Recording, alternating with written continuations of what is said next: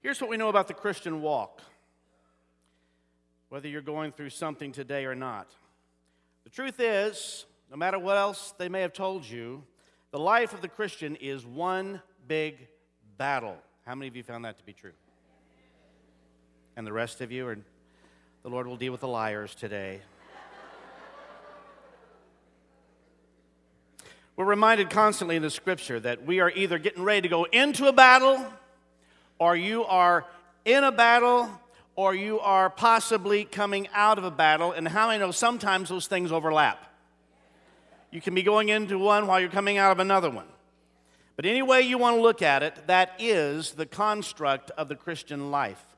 But there's something for us here this morning in the book of Romans. If you will meet me at chapter 5, Romans chapter 5, in this great epistle, I want, to, I want us to examine it today and see what the Lord might what the Lord might be saying to us. But let me pray first, okay? Father, I just thank you for the truth of your word. It is still a lamp unto our feet and a light unto our path. And we just say today, Lord Jesus, we need you. We need you more than we ever have before. And so we bless you for your presence in this place. We thank you that you are a, a holy God, as we sang about at the beginning of this service today. And so, Lord, I pray that from the lips of the speaker to the ears of the hearer today, that Holy Spirit, you will do your dynamic work and bring the life of the Word of God to us today. For we ask it in Jesus' name. And everyone said, Romans chapter 5, at the, right at the beginning of verse 1. And the first word that we're going to see in this passage is therefore. Therefore. Well, obviously, for starting with therefore, something has been said before this point in the first four chapters. And when Paul says, therefore, he is preparing to draw together the two key truths which have occupied his attention in the first four chapters of this book that we're looking at. He's drawing together the two key truths, which he says are this. Number one, if you're taking notes, he says key truth number one is the need for justification by God justification, to be, to be made right in God's sight. Some people have said it's just as if I've never sinned. To be made right in the sight of God, to be justified. How many are thankful you are justified today? He says, number one, and, he does this, Romans 1, verse 8 through chapter 3, verse 20, is where he talks about the need. The key truth is the need for justification by God. And the other key truth he is saying, connecting this therefore together, is the means of justification, which is by faith which he illuminates for us in Romans 3:21 through Romans 4:25. So Paul says this, if you're with me there Romans chapter 5 verse 1, read along with me. Therefore, having been justified by faith, we have what with God?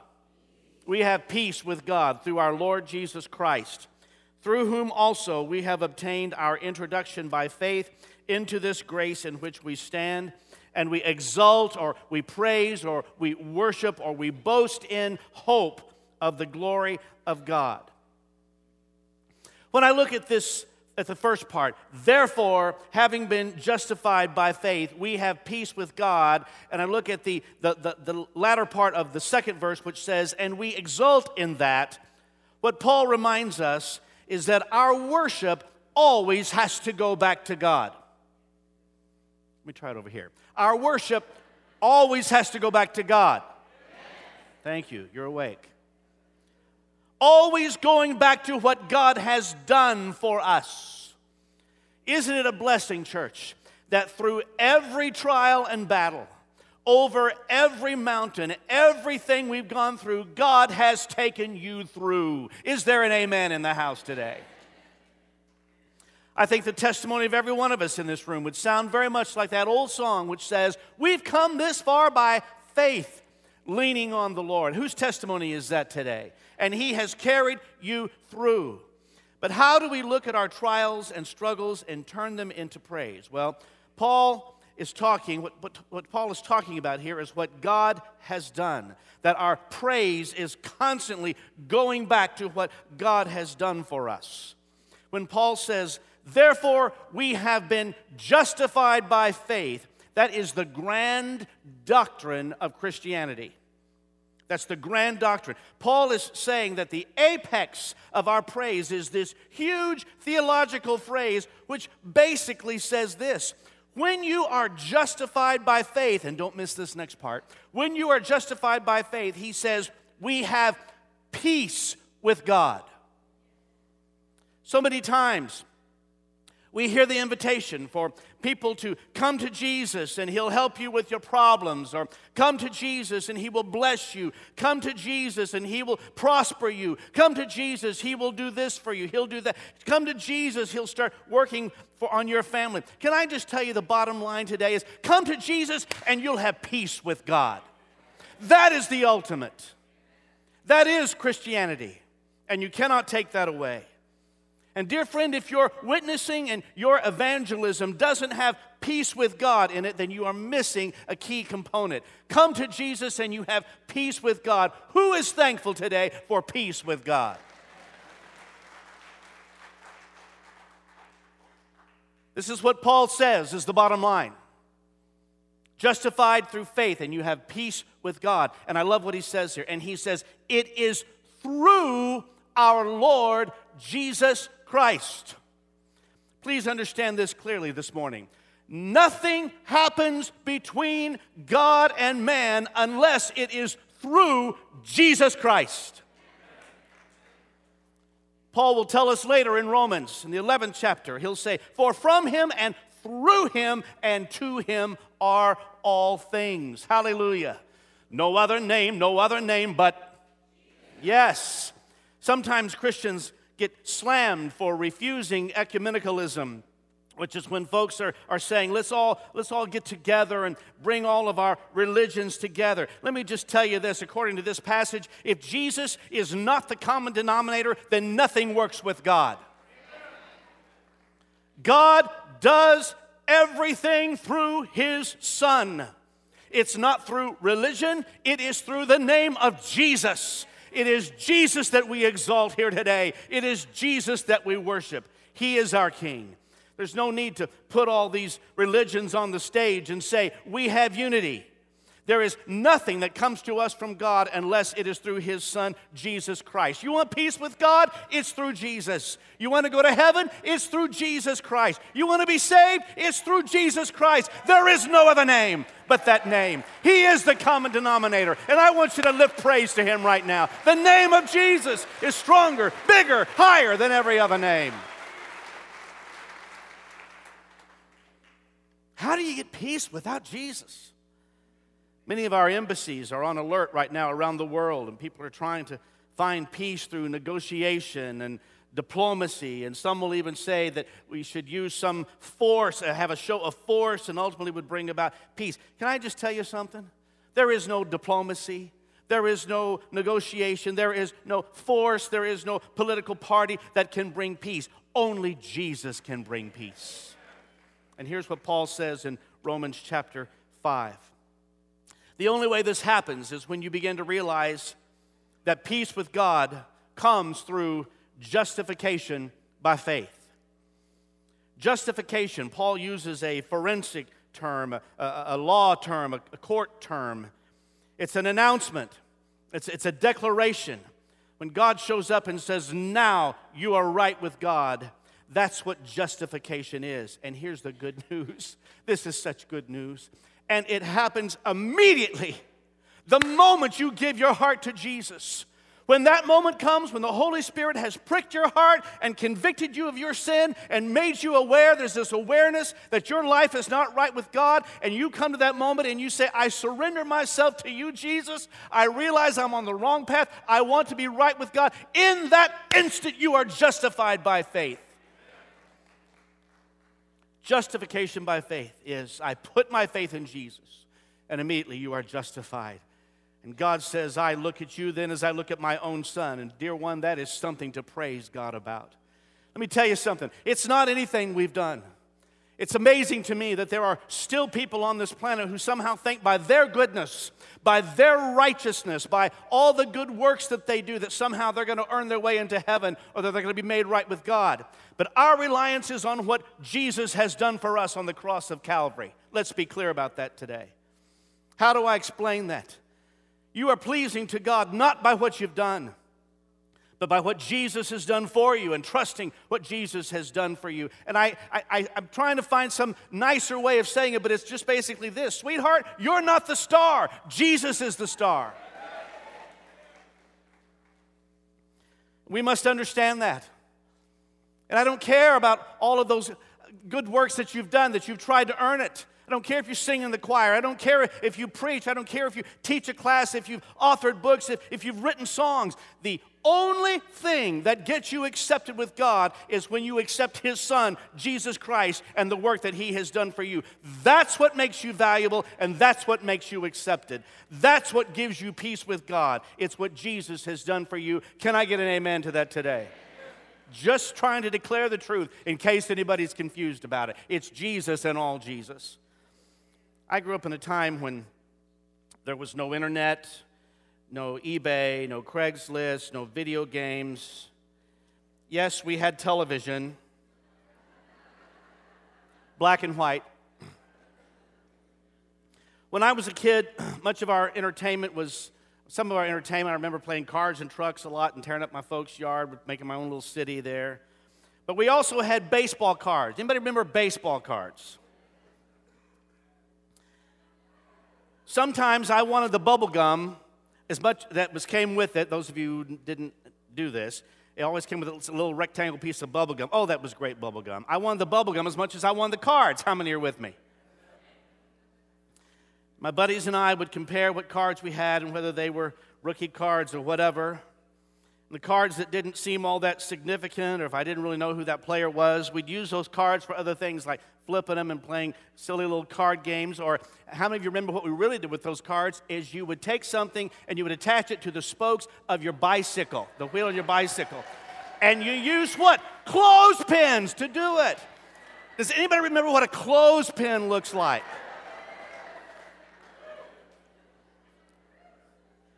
And why did we do that? We put that because it made this great noise and everybody could hear us coming down the street. That's how we turned our bicycle into a motorcycle. Our Schwinn became a Harley. Those were the Harleys of the 60s. Hello, can I get a witness? If you were lucky enough to have a Schwinn. I don't think I ever did. What's amazing to me is to see how much some of those cards are worth today. If you go check it out, you can on the internet, what some cards are worth today. I've discovered one card that had three players on it. It was called Future Stars. And it's valued in the hundreds and hundreds and hundreds of dollars. And let me tell you about the three guys on it. The first guy is Jeff Schneider.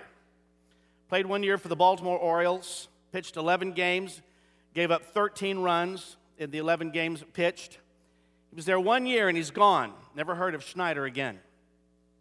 Second guy on this card is Bobby Bonner. Played four years, had eight RBIs, no home runs after playing in 60 games in four, year, in four years. Think about that. You play for four years of baseball and you barely bat in a run. But if today you ran into Bobby Bonner or Jeff Schneider, how do you look at them and say, hey, dude, your, your card's worth like a $1,000? Because here's the deal that card has nothing to do with them, but it has everything to do with the third guy that is on that card. And the third guy on the card played in over 3,000 consecutive games. He's considered the greatest shortstop to ever play baseball for the Baltimore Orioles. And his name was Cal Ripken Jr. And Cal Ripken being on that card made Schneider and Bonner worth a lot of money. Nobody got that card because of Schneider and Bonner. It was Cal Ripken who made that card valuable. And you know something? Where am I going with this? Your value is not you, it's who is in you that gives you value. Let's be really honest here this morning, starting with me. Everyone in this room is Schneider and Bonner, right? But if it weren't for Jesus on that rookie card, we'd have no shot whatsoever. But listen to me, that's the reason why we can worship God, because we have been justified, not for what we've done, but God came sending His only Son into our lives, and now you've got Schneider and Bonner, but Jesus is on the card, and His presence changes everything. Jesus in your heart turns your life completely around. He's the one who gives you value. Bless His name forever. So, because of what He has done, I can lift my hands during any song whether I like it or not, whether it's my style or not my style. But because of what Jesus has done, I can say, Oh God, I thank you. God, I'm right with you. Thank you. Thank you, Lord. I'm going to heaven. Thank you, Lord, that you saved me. Thank you, Lord, that you've delivered me. And that's what is wonderful about present about praise and worship. But guess what? Paul doesn't leave you there. And he says there's a reality check to this.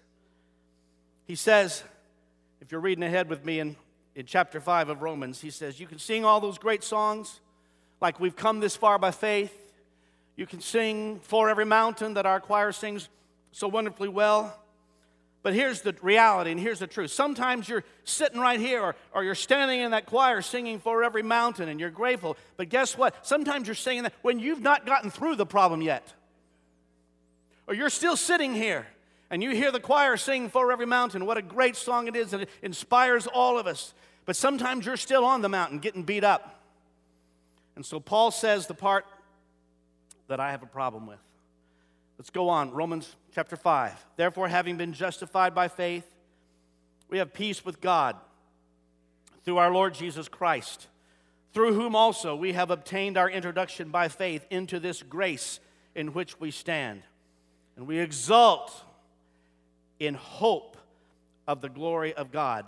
And then he says in verse 3 And not only this, but we also exult in our tribulations. Really? Did I misread that? Okay, he says, I, I want you to praise him that you are justified by faith. Got it. Good. Check. Got that part. I'm good with that. And I want you to worship him while you're getting beat up. I don't have that part. I'm not good with that part. Exalt him in my tribulation. I, I'm used to praising him in church.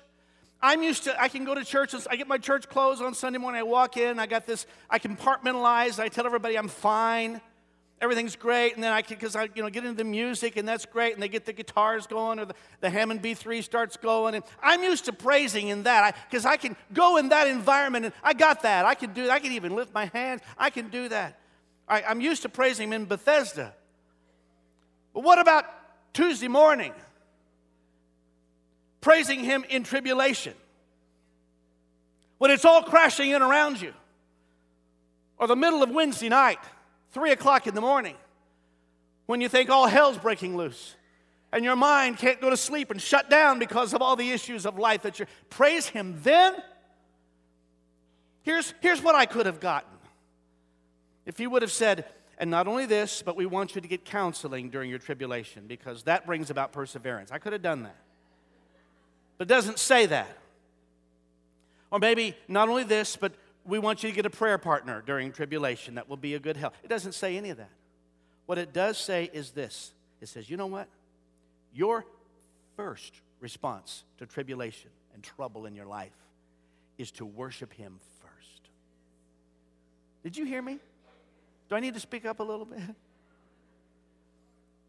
Your first response to tribulation and trouble and conflict challenges in your life, your first response is to worship Him first. What? Shouldn't I get through every mountain before I do that? Paul says, No. I want you to praise Him while you're going through every mountain. He says, I want you to do this because, because something is going to happen to you while you do this. He says, I know you know how to praise Him because you're saved. But now I'm going to take praise to a whole new level. I don't know about you, but I'm so thankful in God there's always another level. Did you know none of us have arrived? No matter how cute you look, no matter how much you look like you got it all together, none of us have arrived. There's always someplace else in God that He wants to take you. From glory to glory, from grace to grace. I'm going to take you to a whole new level. And this new level is not just singing songs, this is a level which begins to allow you to praise, listen to me, not even like heaven praises. Heaven right now at the throne of God is hearing the songs like we sang this morning Holy, holy, holy is the Lord God Almighty, who was and is and is to come. And they're singing, Worthy is the Lamb that was slain to receive power and glory and dominion and riches forever. That's in heaven. Cherubim and seraphim, myriads of them worshiping God in heaven. But, church, I believe the song and the praise of earth is different than the praise of heaven because there is not a cherubim that is worshiping him that has marital problems. You're going to sleep on me today. Come on, you got to help me.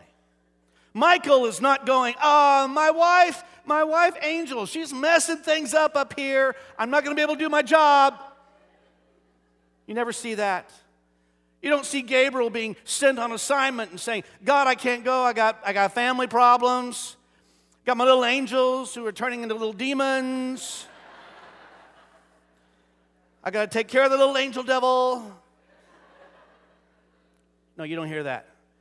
The Bible tells us they are not given in marriage. Jesus says that when he speaks about angels in heaven.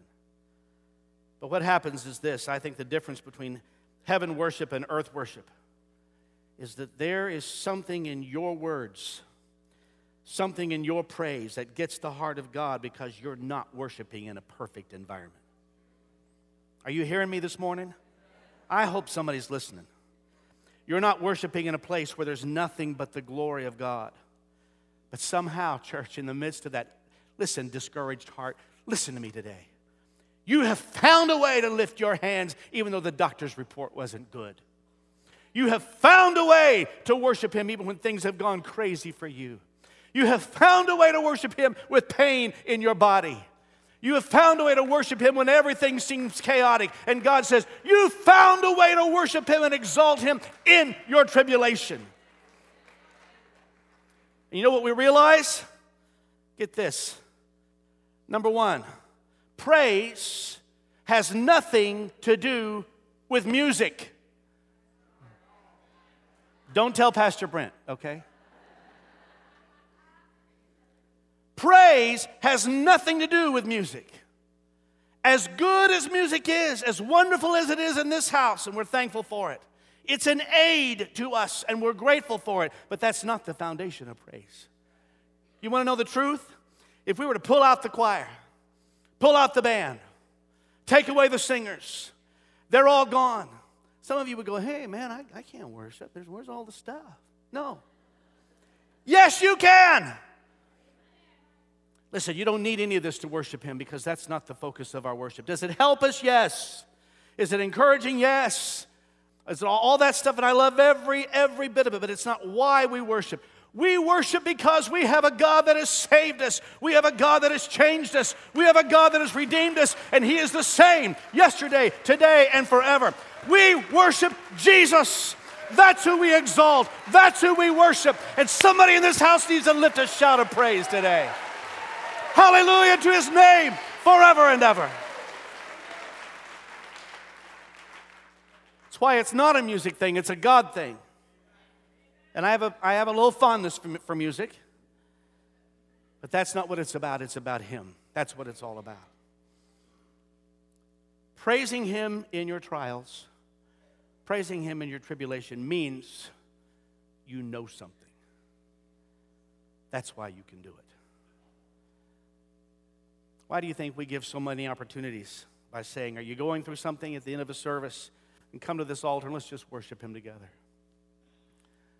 Sometimes I see people, I, I see the response in your heart. Just, just come It, it doesn't, you know, it, it doesn't mean that you're confessing any big thing in front of anybody or it means that you've never been. No, it doesn't mean that. You know what? I talk to lots of people who say, you know, Pastor, I'm just, I'm embarrassed to come to church because, you know, I think, you know, people, people know that I've kind of gotten off the track or they know what's happened. No, they don't. Do you really think they're thinking about that when they walk in here? Let me tell you the truth nobody knows what's happened. And if they do, what does it matter? What do you care? What does it matter? Is that enough to stop you from coming into the presence of Almighty God. I hate to tell you this, they're thinking about their own problems. Sweetie, they ain't thinking about you. I try to find real diplomatic ways of saying that, but I'm not real good with that part. No, just happy you're here. If you messed up, you're in the best place possible. Get those hands up and worship the Lord if that's the situation for you. I love the reality of this. He's not just saying, you know, just suck it up and come on. No, you know what he's saying? He said, You know something that's happening to you in the midst of your trial. You know something. Paul says, You want character? You're not going to get that from a seminar. You're not going to get that from a book. You want character? He says in verse 3 of our chapter 5. And not only this, but we also exult in our tribulations. Why? Knowing that tribulation brings about perseverance. And perseverance, proven character. And proven character, hope. He says, You want to know why you don't have any hope? And he's talking to you today, talk, talking to you. You know, so often I, I feel like when we're preaching that some, you know, you're talking to a few hundred people, but you know what? We're talking to you. Everybody wants to deflect it on everybody else. Open your ears and listen. Yours. You want to know why you don't have any hope? It's because you don't go back to the beginning and say, I'm going through something, but let me press through and worship even despite what I feel. He says, Look at the steps. You may, you may go, I, I don't know how to do that. I don't, I don't know how that happens. I don't know how it happens either, but I don't have to know because His ways are higher than our ways. His thoughts are higher than our thoughts. He says, This is the path to hope. I'm lining it out for you. Here's a path to hope. When I sit with somebody who has no hope in my office and I'm talking and counseling with someone, usually they're the ones who are sitting in the service doing nothing. There's usually minimal or zero effort on their part to press through and worship. Let me tell you something about the people who have hope. Does that mean everything's going great for them? Are they just the person who sees the glass half full of? No. Let me tell you about the person who has hope. They're like this. In the midst of everything crashing around them, they're saying, God, yes, it's a mess. I can't see any good anywhere. But I know this you are still there. God, you are still worthy. God, I still trust you. I still believe that you can get me through this whole thing. And that's where God begins to show up. He responds to a heart like that. Oh, dear one, open your heart to Him today. He responds to a heart like that. That's when God begins to do His work. How does that happen? Listen, God's not asking you to be inhuman. He's not saying, worship me and pretend nothing is wrong. No, no, he's, that's not God's heart. He says, I know your frame. He says, I know that you are but dust. That's what he says to David in the Psalms. And the verse that so many of us know from the book of Job is when Job cries out and he says, But the Lord giveth and the Lord taketh away. And what does he follow it with? Blessed be the name of the Lord. Let me tell you why I love that verse. I love the reality, the authenticity of that verse before it, which is verse 20 when you read where Job says the Lord gives and the Lord takes away, you're, you're, not, you're not only reading about a man who is worshiping or praising or exalting in tribulation. What you have here is a person that is exalting in tribulation, but, he under, but understand this his clothes are ripped up, his head has been shaved in mourning, and he's just gotten up off the ground. Let me show you the verse just before the verse that we all know so well.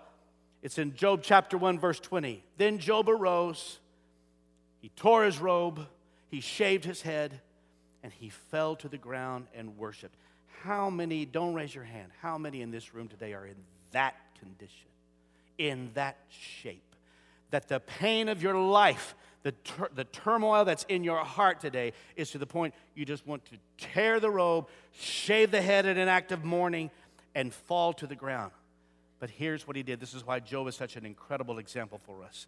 But then immediately he says, but the Lord gives and the Lord takes away. And just think how rich that statement is in meaning. Just think of the heart that understands and has that kind of grasp on an almighty, sovereign God that it's His to give, it's His to take away. And the position of my heart, the position of my being, and who I am simply has one response and one response only, and it's this whatever the Lord does, blessed be the name of the Lord.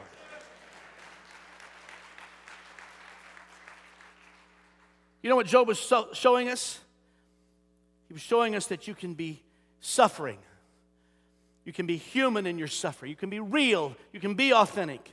But somehow, even then, in the midst of your suffering, God helps you to eke out some worship in the midst of it all. And even the Bible says, look at the patience of Job. And that word patience is the same word as perseverance. Look what God was doing in this man when he found a way.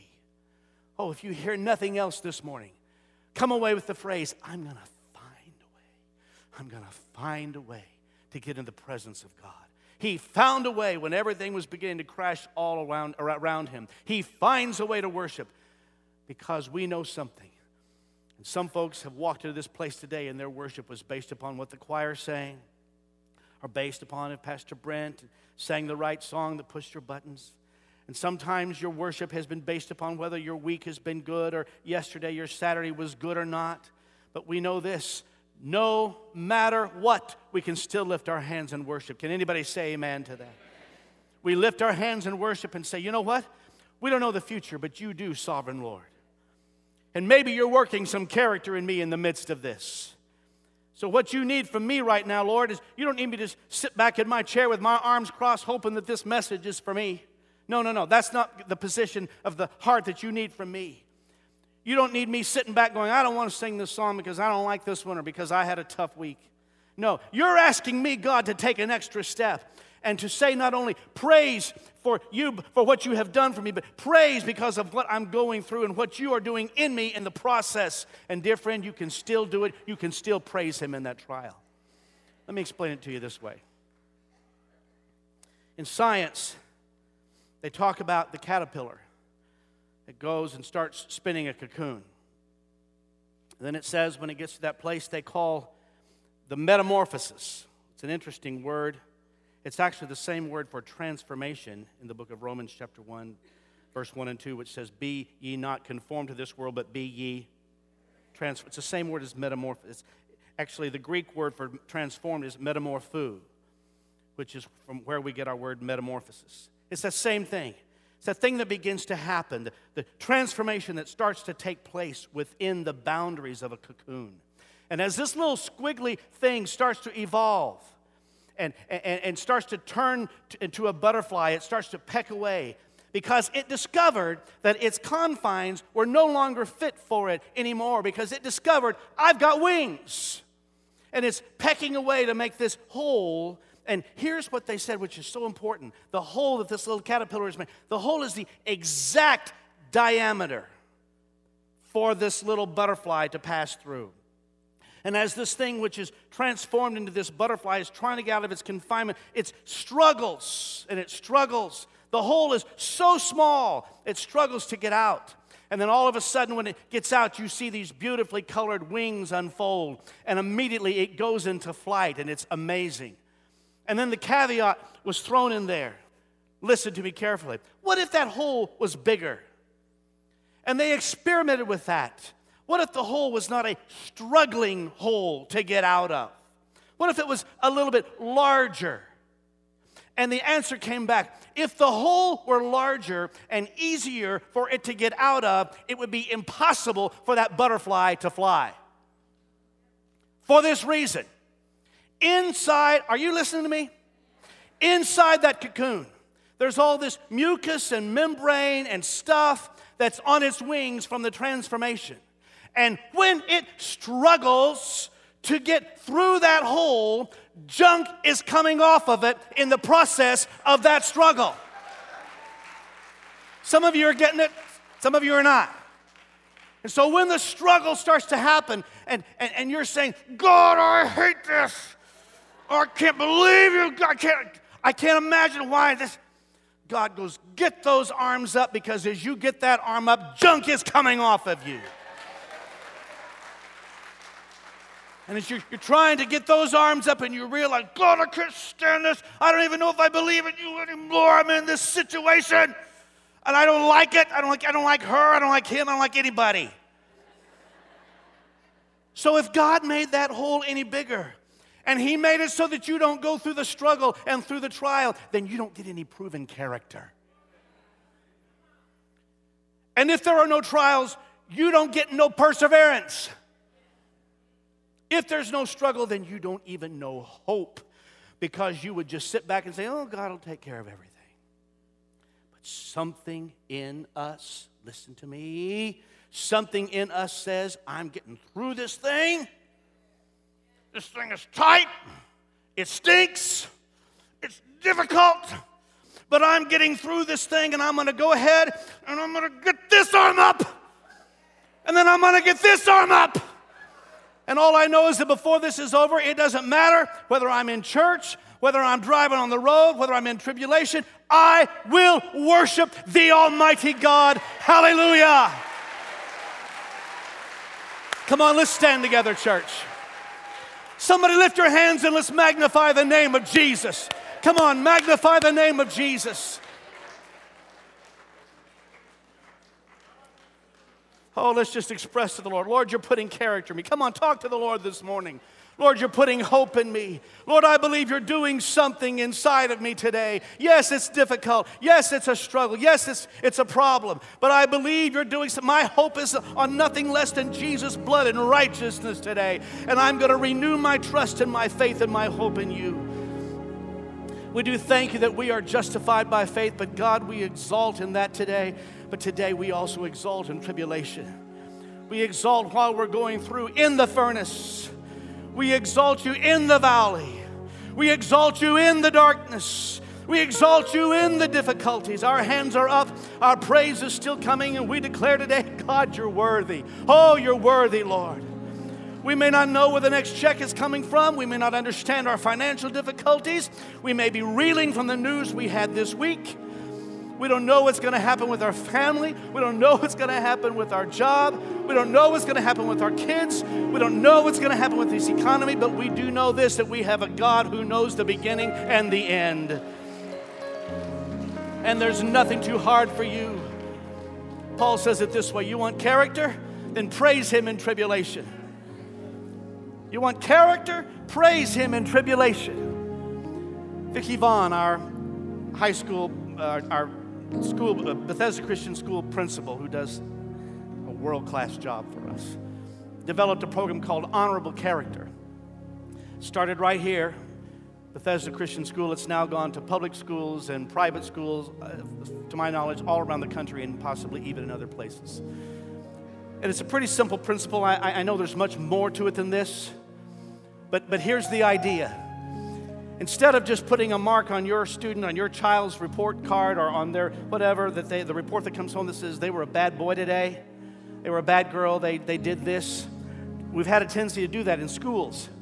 We've had a tendency to say, well, okay, we expect them to be perfect when they walk in, and when they mess up, we'll give them a check mark. Let you know your kid wasn't perfect today. But guess what? That was sort of just accentuating the negative. And something dawned upon Vicki Vaughn in the process of, of all of this. What if we caught them doing something good? What if we discovered that there was some incredible character in these precious gifts of children that God has given us? Why don't we give them a mark for that? It's basically the principle that says reward the behavior you want to see. Reward the behavior. When you see it, when you see the positive thing happen, and parents, I know that seems rare. when you see the positive thing happen, reward that behavior. And that's what, that's a very sim- oversimplified version of what this program is. And I think it's a stroke of brilliance that God gave Vicki Vaughn. But here's what I understand, even about our students, our fine students at Bethesda Christian School. When they display character, the kind of character that we want to see, it did not come without a struggle. They just didn't easily show diligence. They had to overcome slothfulness. They had to overcome laziness. They had to overcome something to, for that diligence to be demonstrated in them. Guess what? Character does not come without resistance. Character does not come without something pressing in on you on the other side. Paul says, You want character? Praise him in tribulation. Forget what you've read in all the other books. Read the book and see what Paul has to say about it. And Paul says, Not only this, but we will exalt him in tribulation. When that happens, perseverance comes. When that happens, proven character comes. When that happens, hope comes. And it's hope that doesn't disappoint. So he makes it clear it's not music, it's not a choir, it's not church. It's finding a way. Say that finding a way. Say it again. Oh, how many of you today want to say, I want to find a way? I want to find a way to press through. I want to find a way to get, I'm going to find a way to get out of this. That hole is tiny. I'm not even sure I can get through that. But I'm going to find a way. It's finding a way when all those other things that we use as our aids are gone to say, but I can still lift my hands and say, God, you're faithful. God, you are good. I praise you, Lord Jesus. You know, here's what I know. Some of you need to take a new step today. You may be one of the ones who says, Pastor Dan, I've I really haven't praised him. I haven't boasted in God. I have not exalted him in tribulation. I've given him thanks for blessings. I, am pretty good at that. I've worshiped him when I got on the other side of the mountain, but not while I'm in it. But today I want to find a way when that hole is narrow and it looks so impossible. I want to find a way to get through that thing and say, Take the junk off of me, God, as I'm in this struggle. Whatever it is that needs to fall off of me today, all the stuff that I've brought to this moment and has, or has gotten attached to me in my journey to this moment, I, I, I want to shed that. Get the junk off of me as I just worship you in the midst of all this. And, and your next step needs to be what you haven't done, which is to exalt him in tribulation. Some of you are at that point, some of us are not. I don't know about you, but I could stand for some more character in my life. How about anybody with me today? Anybody want some more perseverance? Oh, you're so quiet on me. Anybody want more hope? We could all take some more hope. Then you know what? Let's just lift our hands together. And I want you to say this after me. Let's just pray this prayer together. Jesus, I praise you for what you have done. I am justified by faith. I have peace with God. But I also praise you right in the midst of my problem. In my tribulation, these hands still go up. And I know with my hands up, the perseverance comes, character comes Send hope, oh God. I need you, God. I want to praise you in my tribulation, in my trial, in my difficulty. So here are my hands, an offering to you, and I praise you in Jesus' mighty name. Let's put those hands together and bless him right now.